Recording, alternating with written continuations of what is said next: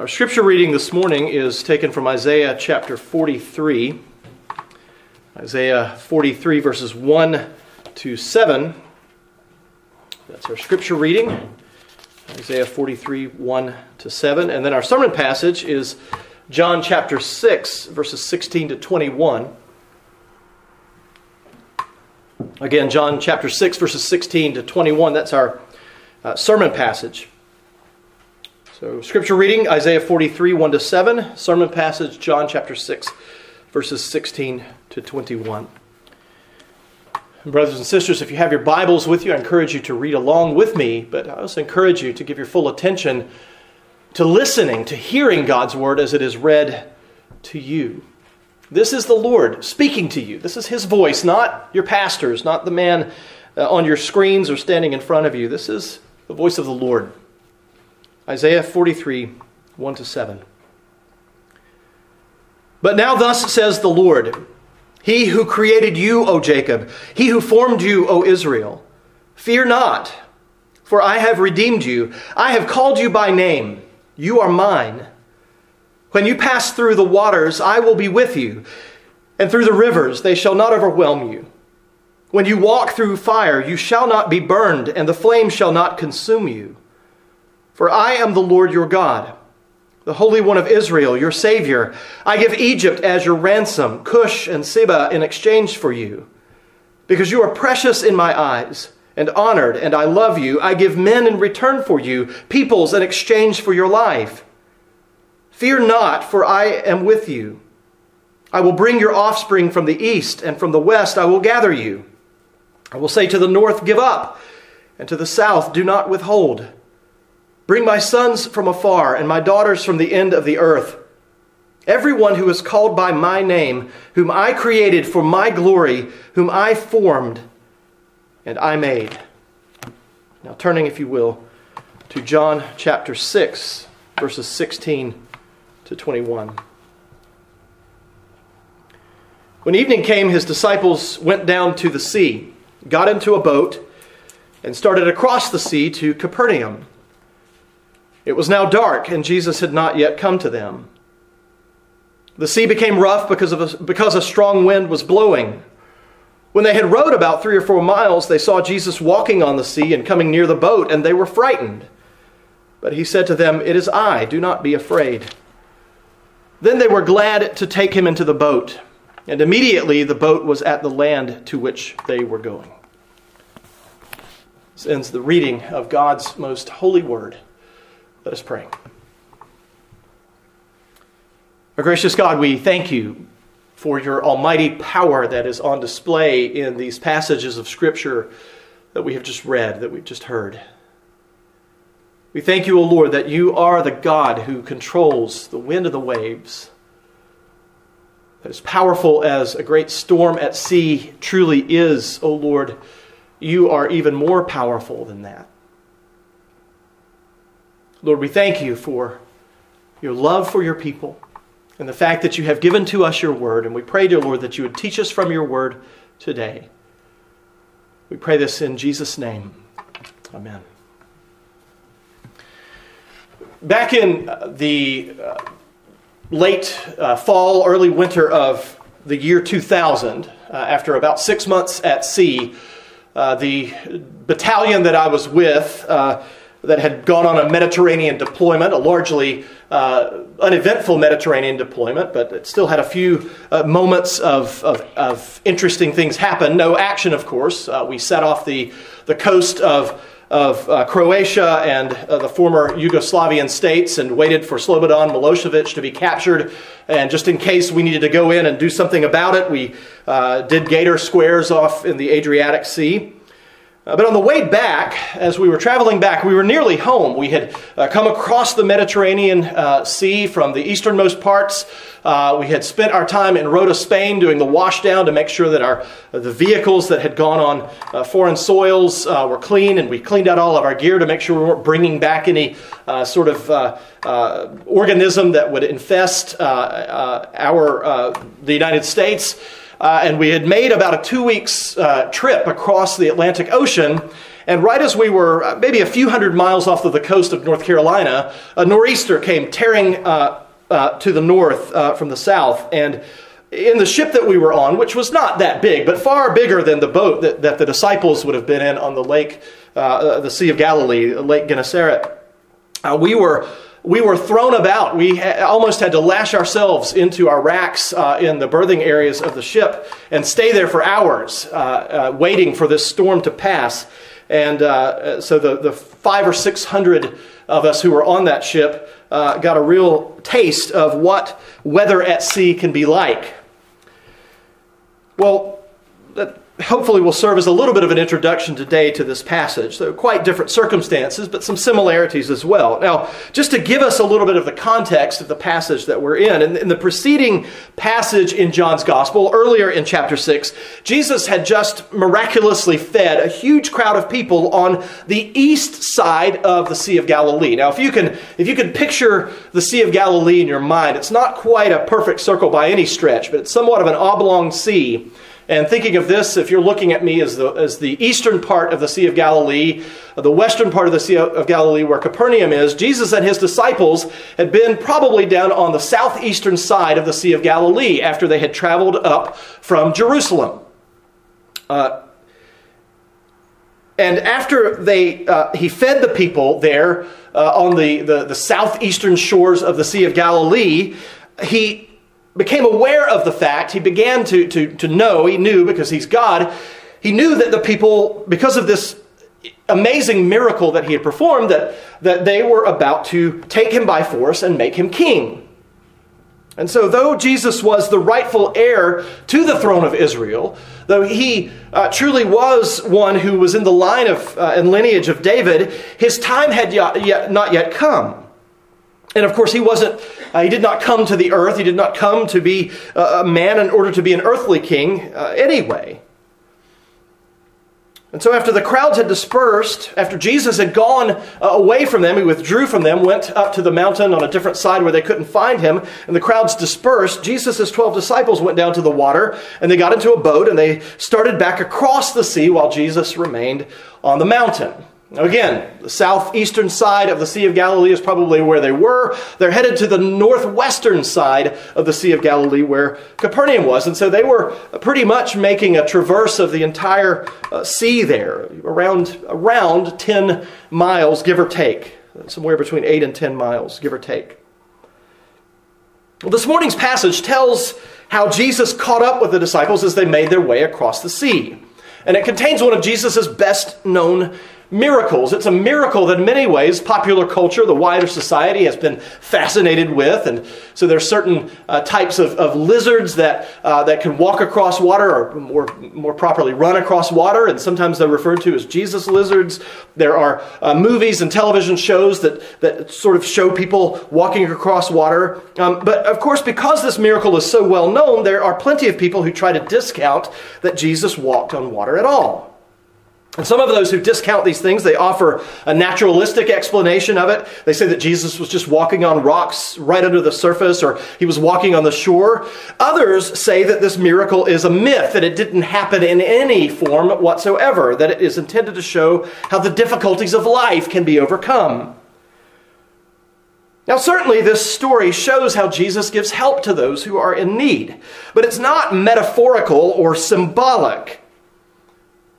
Jesus is only able to help us when we are in need if he is the God of all creation who became man. As we work our way through the sermon today, I ask you to, to consider this thought. Jesus is able to rescue those who are in the midst of the storms of life because he is God who controls the wind and the waves.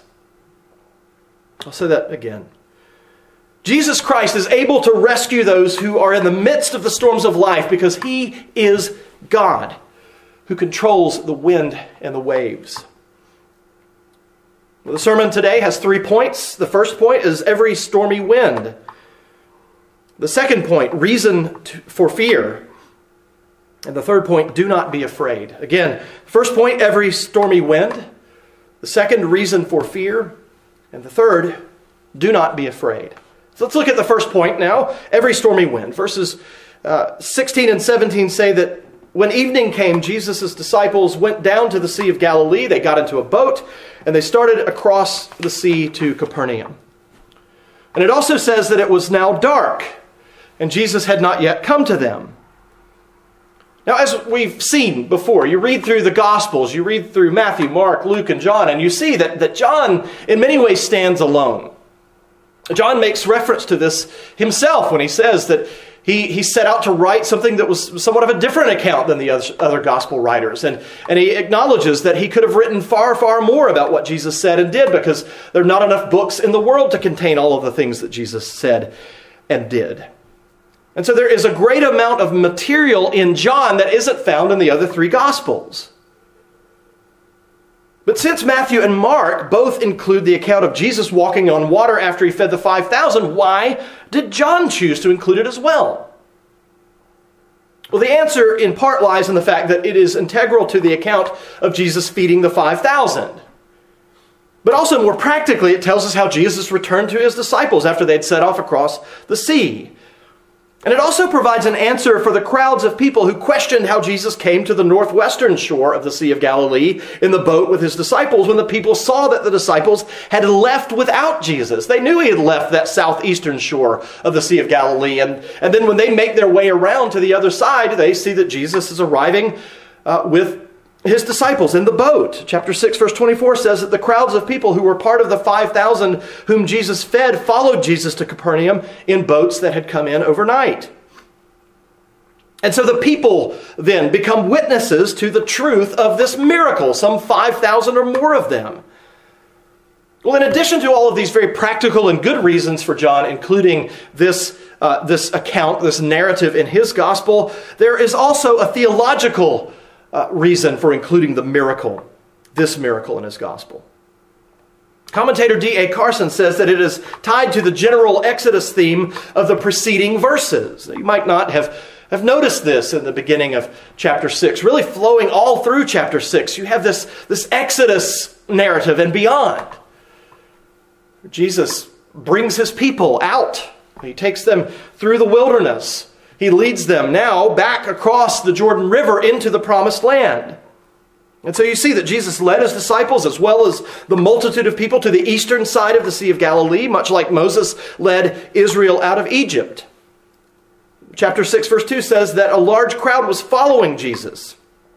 They would have had to gone through the Jordan River to the east side, to the wilderness, to, in some ways, the places where God's people had wandered for those 40 years before they were able to enter into the promised land uh, at the end of Moses' life. Then Jesus fed the people, just as Moses helped to provide food for the Israelites in the desert. But now, unlike Moses, Jesus delivers his people into the promised land, which corresponds with his Old Testament namesake, Joshua, leading the Israelites across the Jordan River and into the promised land. And so John is making the point here in his gospel that Jesus is greater than Moses. Jesus will go on to say later on in chapter 6 that he is the bread of life, he is the very manna of heaven. Greater than that which God's people found in the wilderness in Moses' day. Jesus got to enter the promised land with his people after having led them through the waters. But whereas with Joshua the water was heaped up in a great mound so that the people walked across on dry land, in our passage, the, the water itself becomes like solid ground for Jesus, who treads upon it as if it were a road. Well, turning to verse 18, we find out that strong winds have kicked up and the sea has gotten rough. At around 600 feet below sea level, the Sea of Galilee is the lowest freshwater body of water in the world. The only body of water that has a lower elevation is the Dead Sea, which is a saltwater sea, and it's around 1,400 feet below sea level. The Sea of Galilee is surrounded by hills and mountains. It's, it's almost like a, a, bowl surrounds the Sea of Galilee. And, and quite frequently, cool air from the southeast will rush in and down onto the surface of the lake, and it displaces the warm water that has settled there and the warm air that has settled there, and it turns up the water into a violent squall. This happens even to this day. And these squalls happen quickly. They happen with very little warning. They catch fishermen, they catch people out on the sea completely off guard, and they leave them in extremely dangerous conditions. You know, in Matthew's account in chapter 14, verse 24, he makes it very clear that the disciples' boat was a long way from land. It, it wasn't somehow near the shore. John says in our passage in verse 19 that the disciples had already rowed three or four miles from the eastern shore, so they were about halfway across the sea, give or take. The disciples would have been just justified in being fearful in the midst of a storm or a squall like this. But there's no mention of their being afraid because of the storm. That leads us to point number two reason for fear. Verse 19 says, When they had rowed about three or four miles, they saw Jesus walking on the sea and coming near the boat, and they were frightened. Now they're frightened. They weren't frightened from the storm, they were frightened because they saw someone walking on the sea. Understandably so, I would say. Now, for some people, they hear this, and their inner skeptic kicks in. They start looking for some other explanation for what has happened. Even, even, Christians here, we're not talking about those who, who don't believe God's word, but even Christians, you read this, you, you hear it, and you think, well, wait, a minute, there's got to be some other more plausible explanation than that Jesus actually walked on top of the water. And so over the years, there have uh, been presented a number of naturalistic explanations for what surely, truly must have happened, such of, some of which we've already mentioned. Jesus was walking on rocks that were just under the surface. The water was actually shallow where Jesus was. The storm had blown the boat close to the shore, and Jesus was walking on the beach, but it looked like he was walking on the water. And then, of course, there are those who say that none of this actually happened at all, that the whole thing is a myth intended to be understood allegorically. One person writes, actually, it is neither a natural or supernatural story. It is myth. Not myth as in complete fiction, but similar to the story of Jesus' resurrection, parable with the intent of conveying a deeper meaning or lesson. It is a history like story trying to convey some truth. It is, in other words, allegorical. And then this same writer continues saying that the stormy waters of the Sea of Galilee stand for life's trials. And just as Jesus could rise above them and stroll across, so can others who follow him. Now, that may sound familiar to you to a lot of the kind of preaching that goes on today a, with a passage like this. But the writer just quoted is an atheist. You might wonder why it's so important for him to think of Jesus as a great example, but not believe that he is God. And that is the issue. Because if Jesus is not God, there is no ultimate point to the story. The only reason that some folks feel like they have to come up with an explanation about Jesus walking on the water that doesn't include him actually walking on the water is because they have started from the position that Jesus isn't God, that he can't be God. And if Jesus isn't God, he can't walk on water. He is not God, they believe. Therefore, he cannot possibly walk on water. And so there must be some other reason why this story is in the Bible. But if Jesus is not God, you can all, well, well, I was going to say you could pack up now and go home. But most of you are already at home. You can all give up now. Because the Christian faith is fraudulent if Jesus is, is, not God. If Jesus could not possibly have walked on water, then the Christian faith is not worth following. And so, the ultimate reason that John includes this passage in his gospel is to definitively demonstrate that Jesus is God. Only God could walk on the water as if it were dry land. And if Jesus is God, which we believe that he is, and which John wants to demonstrate to us, then you have a duty, I have a duty, we have a duty to worship him.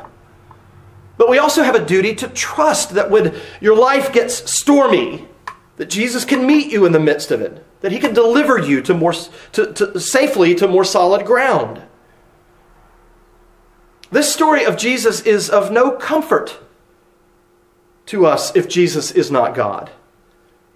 But it offers every comfort to us if Jesus is God. Now it's interesting that in the, each of the accounts in Matthew and Mark and in our passage here in John, the disciples aren't described as being frightened or afraid until they see Jesus walking on the water toward them. They were clearly capable of becoming fearful on the sea, even though so many of them were seasoned fishermen. But we see the, in the account of Jesus, when he, the other account, when he was on the, on the ocean, he's sleeping in the boat, and, and the people become, the, the disciples have become very fearful there. So they're capable of being fearful. But here, no fear is mentioned until they see Jesus. And Matthew and Mark add the detail about uh, that the disciples thought that Jesus was a ghost. It was the only way that their brains could process what they were seeing. But we, we might also add that fear is a natural reaction when coming face to face with the living God. At that moment, when they first saw Jesus walking toward them, they didn't know what they were witnessing. But what they were witnessing was the God of creation showing his mastery over creation. So whether they understood what they were seeing or not, they were right to be afraid when they saw this. And that brings us to the third point, the final point of the sermon today. Do not be afraid. Matthew and Mark are almost identical to John in recording what Jesus says. In our passage, Jesus says, It is I, do not be afraid. Matthew and Mark have the additional words at the beginning Take heart, it is I, do not be afraid. Jesus knows they are afraid and they should be afraid. And yet he tells them not to be afraid because it is he, Jesus, who approaches them. Now, if you're out on the sea and you see somebody walking toward you on the water, there's only one reason for you not to be afraid when you witness this event taking place, especially on a dark, stormy night. It just so happens that Jesus' disciples had this one reason not to be afraid, but they didn't know it at the moment when they first saw him walking toward them. The one reason, of course, is if the person who is walking toward you on the water in a dark, stormy sea just happens to be the one true God who loves you. Any other reason, and you are completely justified in being afraid. As we've seen already, the, the, the, reason the disciples were afraid at first was because they thought Jesus was a ghost. But if Jesus isn't God, then they have every reason to be afraid. And a plausible explanation for their seeing a man walking on the water was that he was a ghost in the form of a man. Jesus' words, It is I, do not be afraid, were all that it took to calm their fears. Verse 21 says, Then they were glad to take him into the boat, and immediately the boat was at the land to which they were going.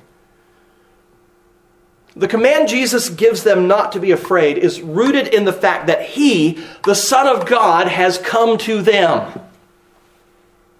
And we've said that the only reason the disciples should not have been afraid is if the person walking in the water toward them was God who loves them. The disciples knew that Jesus was the one person who could make the chaotic waters calm. And so they welcomed him into their boat. They were relieved and thankful to see him, and he delivered them as John says, immediately from it. He got them to the other shore. But an unbeliever might not be so welcoming. They might not be relieved at the sight of Jesus coming near their boat. The disciples, by this time, they knew Jesus, and though they were still ignorant uh, on many levels about who Jesus truly was, they were coming to grasp his nature. After all that he had done, all the signs and the wonders that he had performed, when they realized it was him and not a, goat, a ghost, they probably thought, of course Jesus can walk on water. Look at everything else Jesus has done. And so, because of their faith in Jesus, when he commanded them not to be afraid, they obeyed his command. But for the person who does not believe, for the person who doesn't know Jesus, the sight of him walking on water would be very frightening indeed. And the words, It is I, do not be afraid, would not hold any comfort for them. The unbeliever cannot obey the command not to be afraid. Jesus' approach causes fear for the unbeliever, not relief, because it demonstrates that he is God. And if they do not repent and believe in him, he will judge them for their sins, and they will be punished for eternity. And so your only options are to believe that he is God and therefore capable of walking on the water, or not to believe. That it's all just made up Despite many attempts to find middle ground, there isn't any. Psalm 93, verse 4 says, God is mightier than the thunders of many waters, mightier than the wave of the seas. And Psalm 29, verse 10 says, The Lord sits enthroned over the flood. The Lord sits, sits enthroned as king forever. What these two Psalms are saying, what they're making clear is that God rules over and subdues chaotic waters.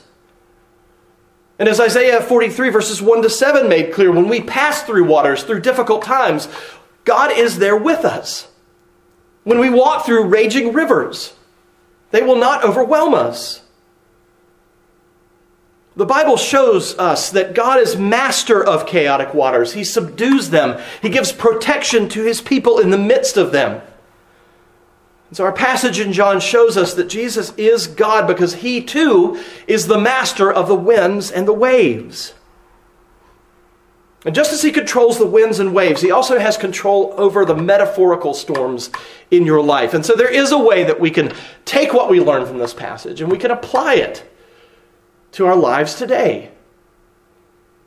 Now, again, I don't know if you know someone at this point in your lives, a personal a relationship with someone who has been infected with the virus that's going around. But, but not one of us is completely unaffected by what's going on.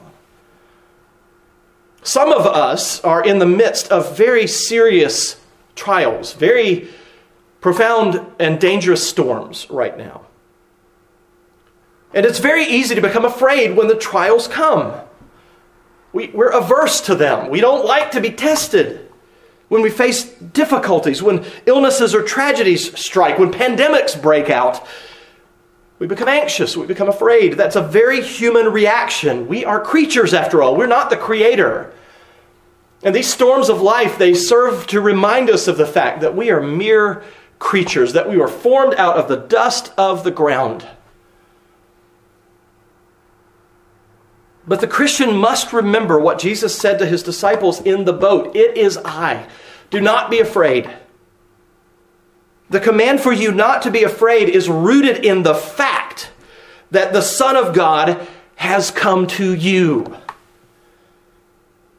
He hasn't left you in your isolation. He hasn't left you to be lonely. He is here with you. And so you can obey Jesus' command do not be afraid because Jesus is with you. When you go through trials in your life, He is right there by your side. As Isaiah 43, verse 4 says, You are precious in His eyes and honored, and He loves you. Therefore, do not be afraid. Why? Because Jesus is Emmanuel, God with us. He loves us. And he will rescue you and me from the rising floodwaters, from the storms of life, from the fiery trials that we face on a daily basis. Jesus is God, and he is good, and he is loving. And that, brothers and sisters, is good news. Amen. Let us pray.